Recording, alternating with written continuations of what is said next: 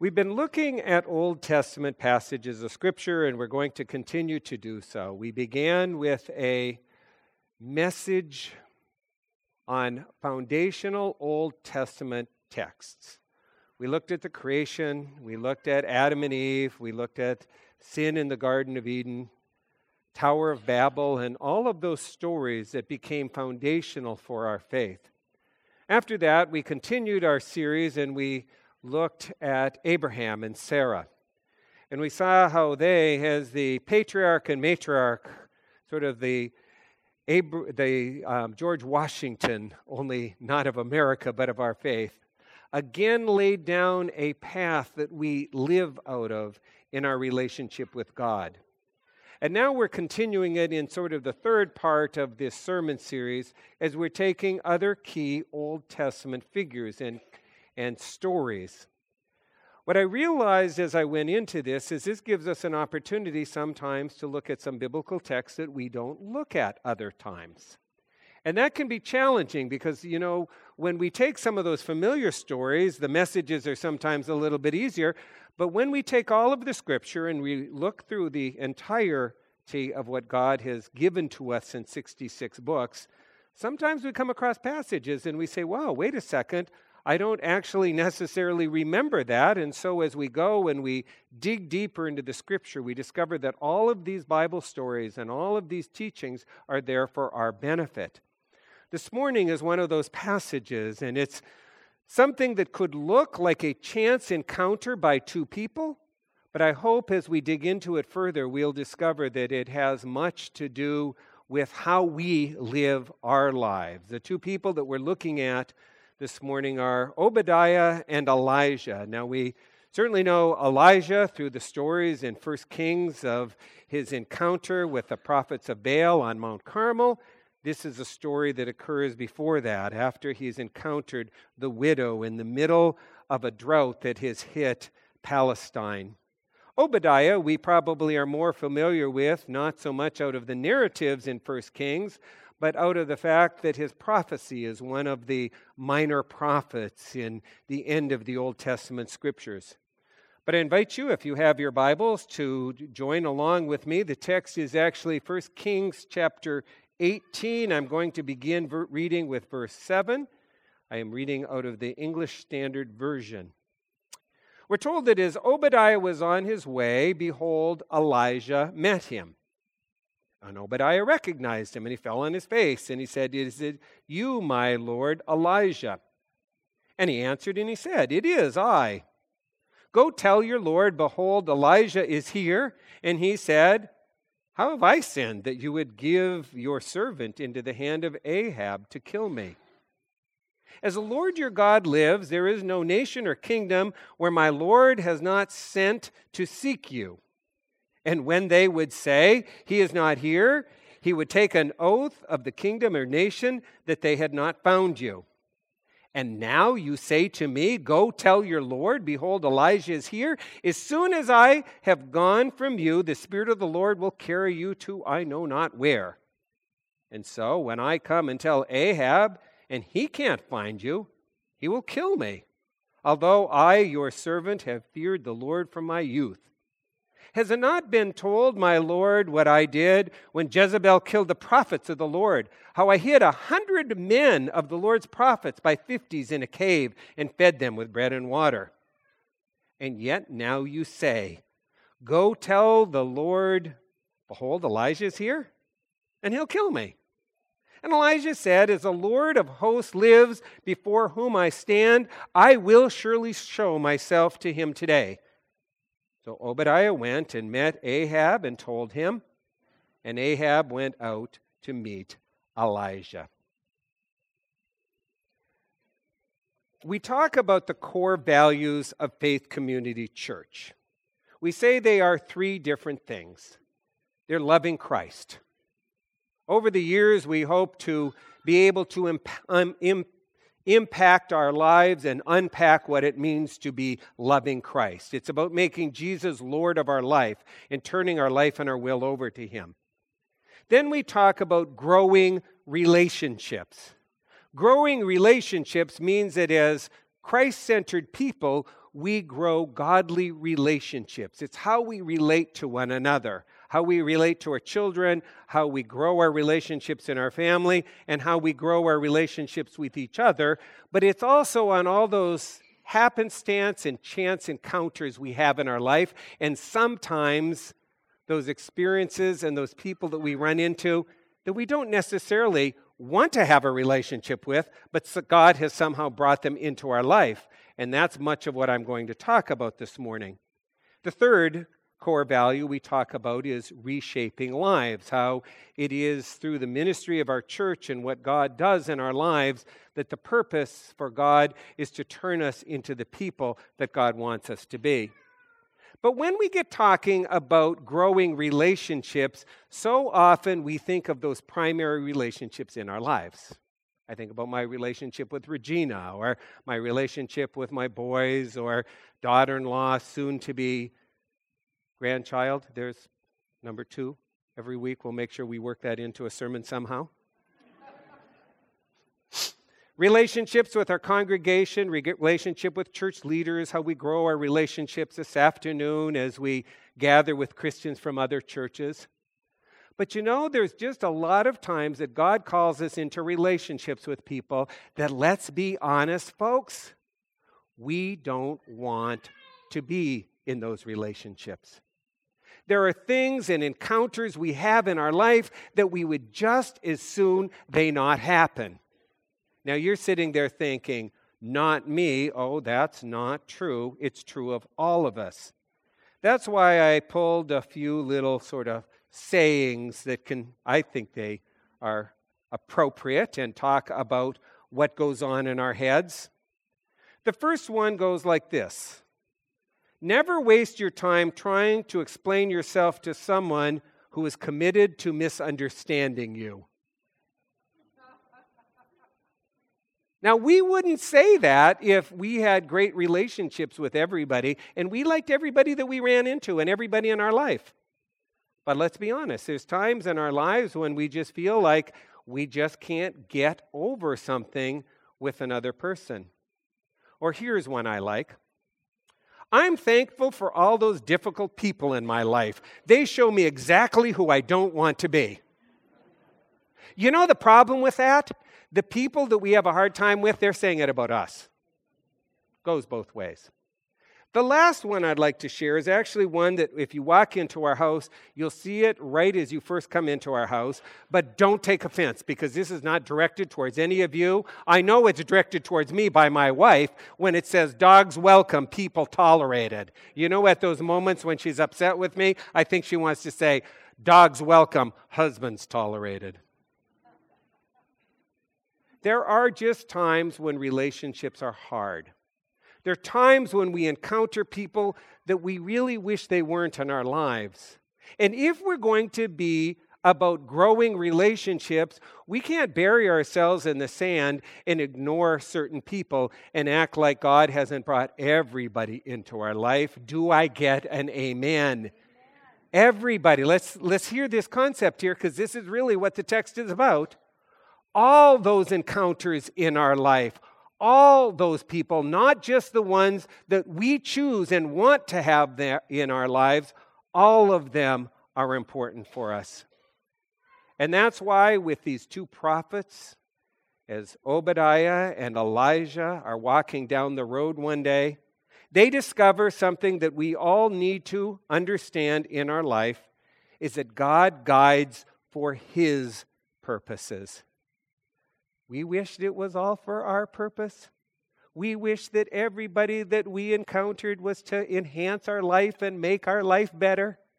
How much easier it would be if we just walked down the road and we ran into somebody and they say, "Oh, hi, how are you doing today? I just happen to have a $1000. Let me give it to you."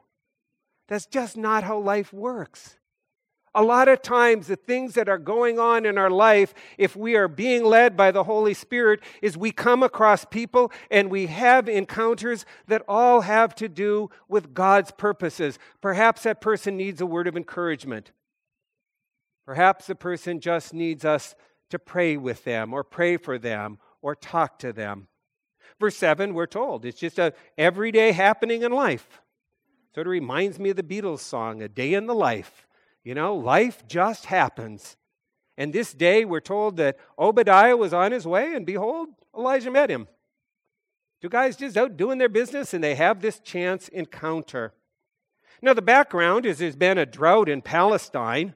And the king, who is a wicked king, Ahab, the Bible's great. It says Ahab is wicked. Ahab is real wicked. Ahab is more wicked than any other king who went before him. Like, this is a bad dude, guys. This is a person who's running the country who is not a very nice fella. And the problem is, he blamed Elijah, one of those two men. He said, I know what's going on in this kingdom. I know why God has not been favor to us or the gods because he also is not being faithful in his worship of God. He's blaming the prophet Elijah. Elijah that day is walking down the road and he's determined in his heart that God is leading him to actually confront King Ahab. And he's going right to the palace and he's going to meet him and he's going to tell him, You know, Ahab, you're the problem. You need to repent. And now he meets Obadiah, another prophet. Obadiah was a faithful prophet.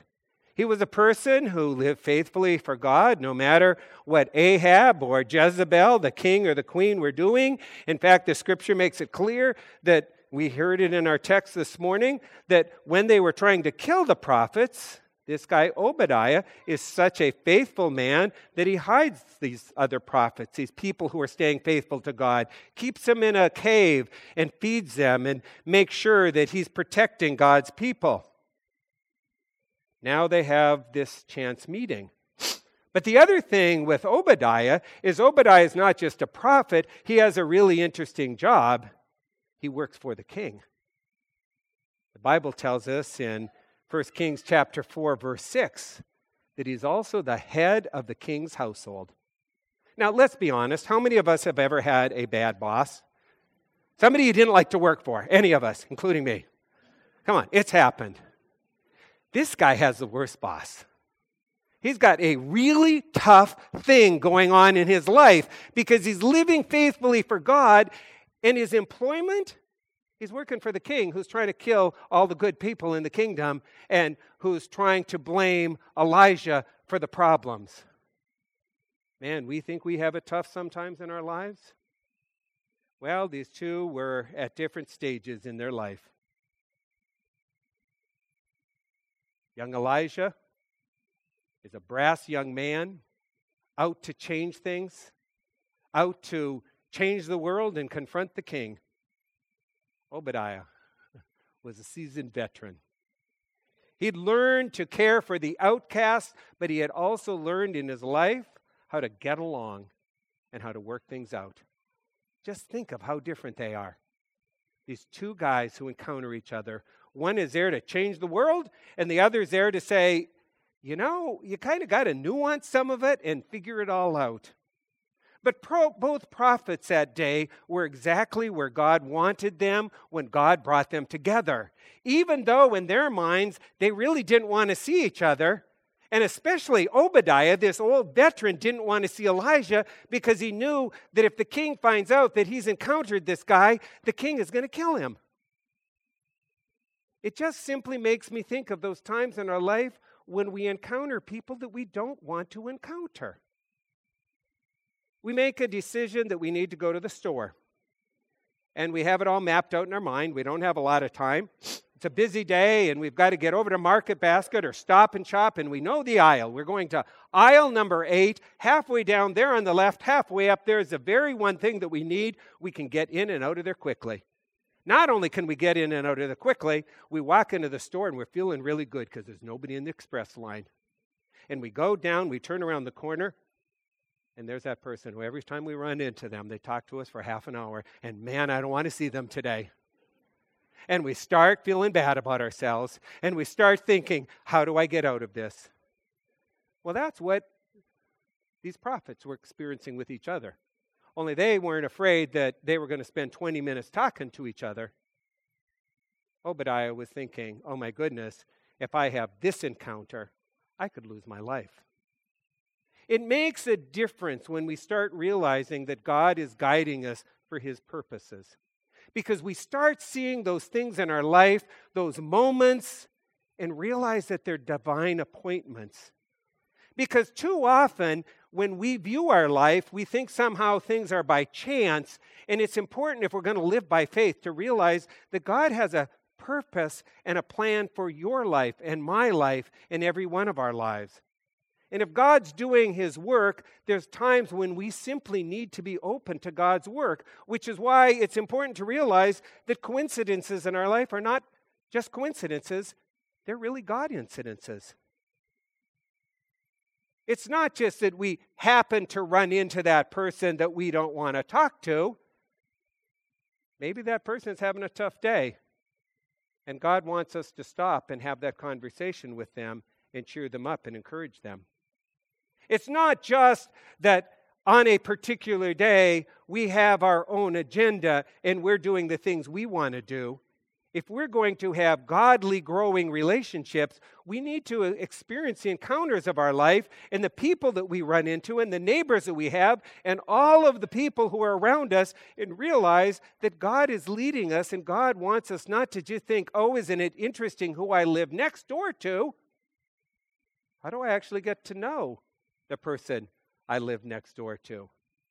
It's not just that our kids happen to have friends. How do we get to know our kids' friends and their parents? And start seeing the things in our life as God incidences and God directed. Obadiah was concerned that this would cause trouble for him. He was concerned in his life that this was the last thing he wanted to do. In the kingdom, Yahweh and trusting in God was now old fashioned. Kind of like I think about our country some days. We look at how people live, and it seems like sort of being a Christian is sort of out of date and old fashioned. The new thing was Baal worship. And that's what King Ahab was trying to get everybody to convert over to. And so these two people who encounter each other that day really did have something in common, and that was their faith. And now they were there not just simply to encounter each other, but to encourage each other. And to encourage each other to stay faithful and to stay true to what they believed and realize that God was present and God was going to get them through. We grow in our lives you and I get to be more godly people and more able to see the Holy Spirit working in our lives when we start seeing God incidences everywhere because they're around us every day. Every single moment of every day, wherever we go, if we start looking at the things that are around us, we can start seeing them as divinely appointed moments. A few years ago, we had our first experience with taking a high school group on what is called UM Army. And it's an opportunity for high school kids to go with leaders in their church and to meet people from other churches as the kids spend a week just serving people in a community. And so we took a group of young people from our church and we took them up to Eliot, Maine. And as things would go along, I became one of the leaders and I discovered that when I got there, I didn't think I was going to have a lot of responsibility. I thought I was just driving kids up, and they said, Oh, no, you become one of the team leaders. I said, Okay, what does that mean? That says, Well, you get four kids who are going to be in your car, and you get to take them around and you get to do different projects. Now, they asked me, What are you skilled at doing? I like the laughter. I said, Well, I know how to take kids to coffee shops. I know where Dairy Queen is too, and I know where all the good ice cream stores are up here because my nephew used to live down the street. They said, Yeah, no, those aren't qualifications. You're going to have to help these kids do some work. So we basically became the group of kids, myself and these four kids, who got all the tasks that nobody else wanted to do. Like, go rake leaves over there. Or we got to scrape paint off of a building. Other youth were doing all these cool things. They were building sheds and, and a deck, and they were all excited. And finally, the kids in my group said, You know, Pastor Stan, uh, like the coffee shops are great, and we've had our fill of donuts.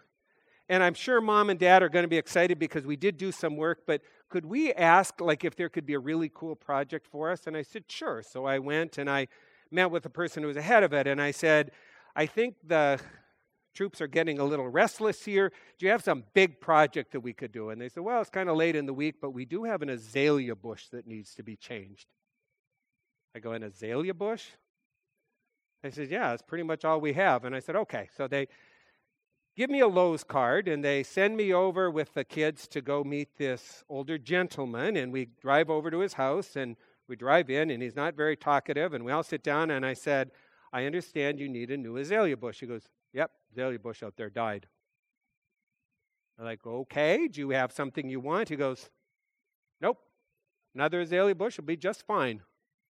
Awesome. So we get the kids, we're driving the car, go over to Lowe's, and we go looking around, and they walk in, and they're looking for the azalea bush, and of course, I didn't know what there's different kinds of azalea bushes and different colors. And I said, I have no idea. The guy hasn't told us. Let's just buy a bush. So we buy the bush, we put it in the car, we're driving it back, and one of the kids says, Let's name the bush.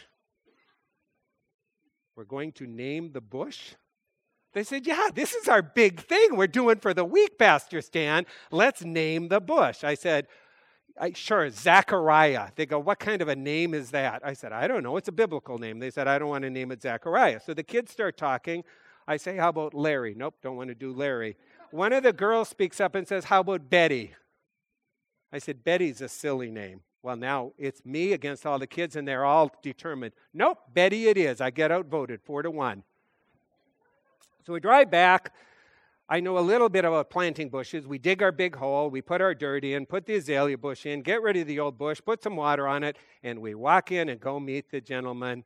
And I said, Your new azalea bush is out there. He goes, Looks nice.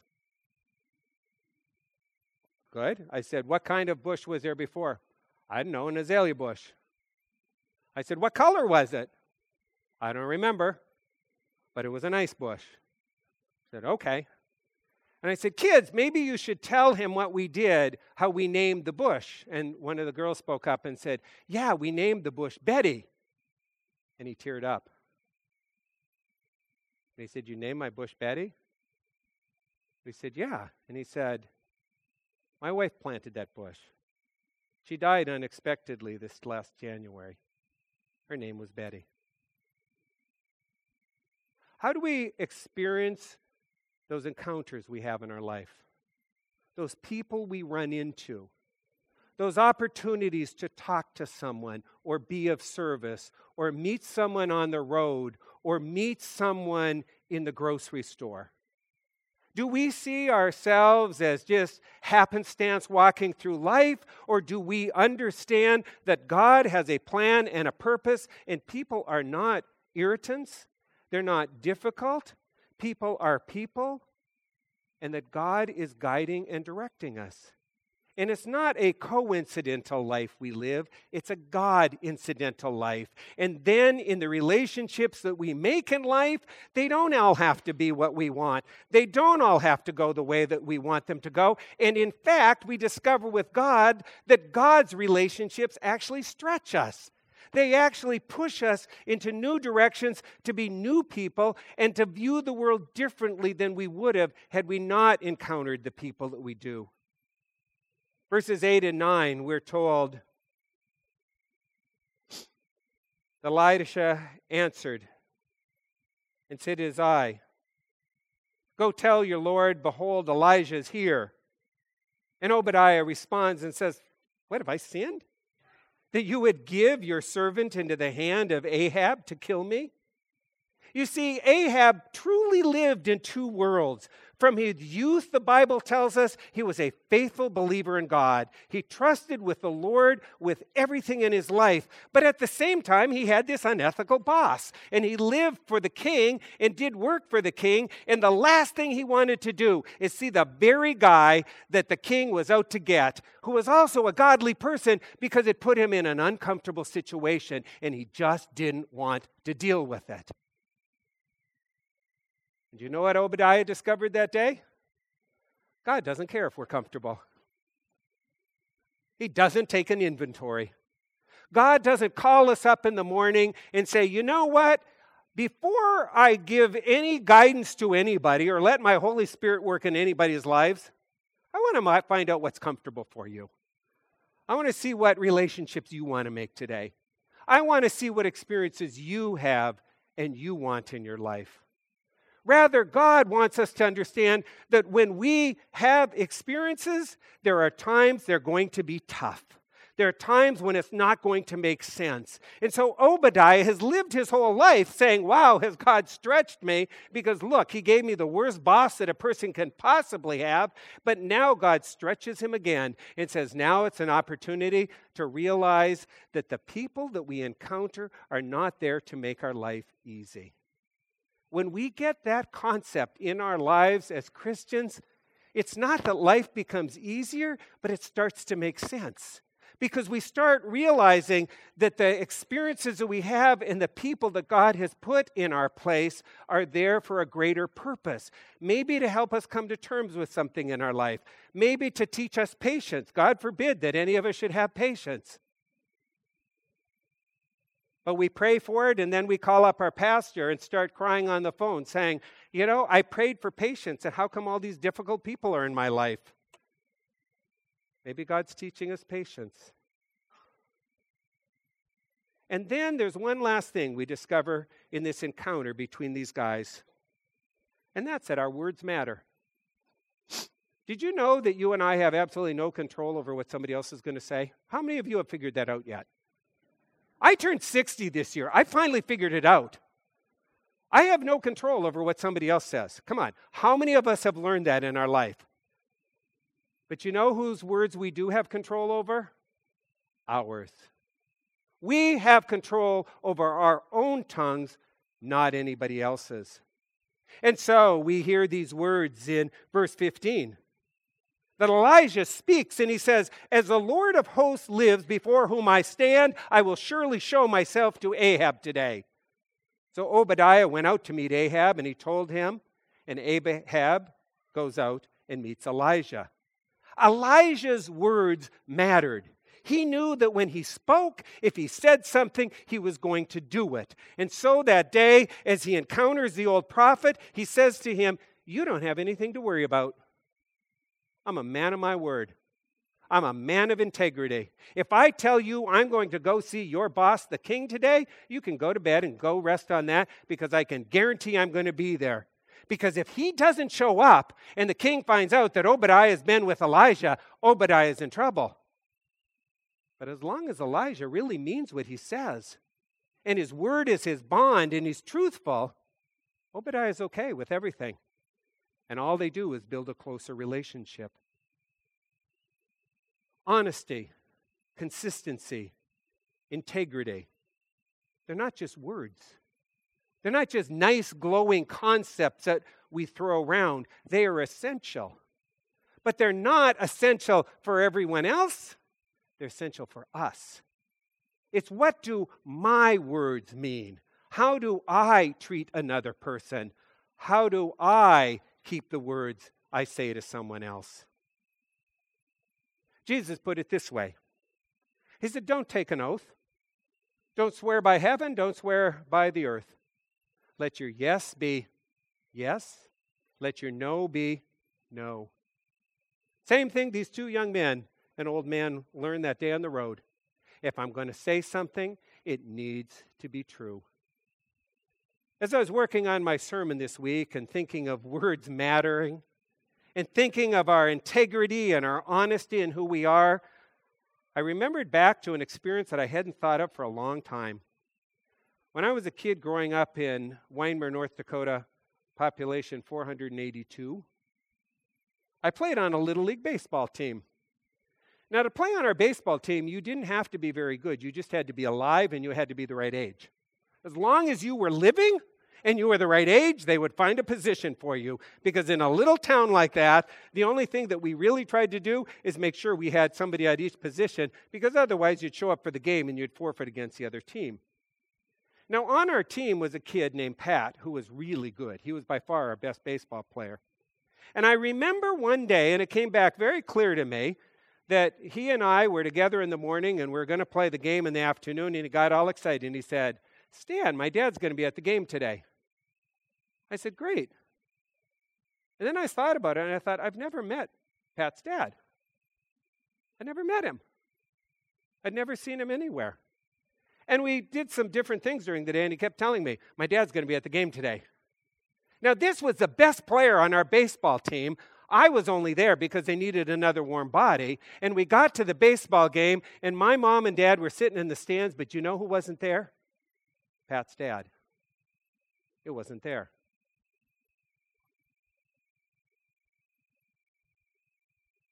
Our words matter.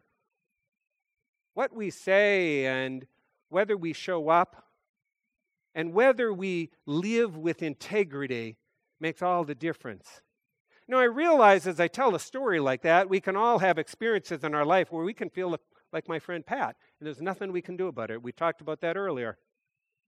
Who can we control? Ourselves. Whose words do we have say over? Ourselves.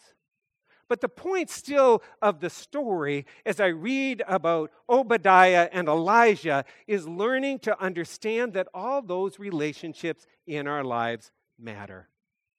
We are called to realize that our encounters every day are not just chance encounters, they're God incidences. We are called to realize every single day that the relationships in our life that are difficult are okay because relationships are supposed to stretch us. We live every single day realizing that God has appointments and work for us, and we need to be able to be okay with that. But it's also important if we're going to have growing relationships to learn to be like Elijah. I guarantee from the moment he left Obadiah, everything in his mind said, Did I really promise I was going to go see the king today? But he said what he said, and he meant what he meant, and he was a man of integrity. And if we are going to be Christians and faithful to God's call in our life, we also need to understand that our words matter. What we say to others, how we treat others, and how we stand behind our words are important. We're going to close our service as we do each week and inviting you that if there's something you'd like to come forward to pray about, we invite you to come forward. Alona is at a different church praying this morning or preaching at a different service, but we still have a time if you'd like to come forward, we'd like to pray with you. There may be something in your life or a person that you're struggling with. We invite you just to come forward and we'll pray for you and for your relationship with that person. It may be that you have a hard time finding meaning in your life or realizing that God is really directing and guiding your path. Just come forward. We'll have a prayer with you about that. But I'd also like to say something about the final song that we're doing as we enter our time of prayer. It was written by a guy named Judson Van DeVenter. He was a teacher and an artist. And as an artist, he realized that he could make a lot of money because he was very popular. But he also had a gift of encountering people, and he had become an evangelist. And one day, he had to come to a decision in his life. Was he going to pursue money or is he going to pursue what God called him to do? And that day, he said what he realized what was holding him back was surrendering. Surrendering everything to God. And so he gave us one of the most beloved hymns of the church. I invite you also to sing it as a prayer as we close our service I surrender all. Let's stand together as we sing.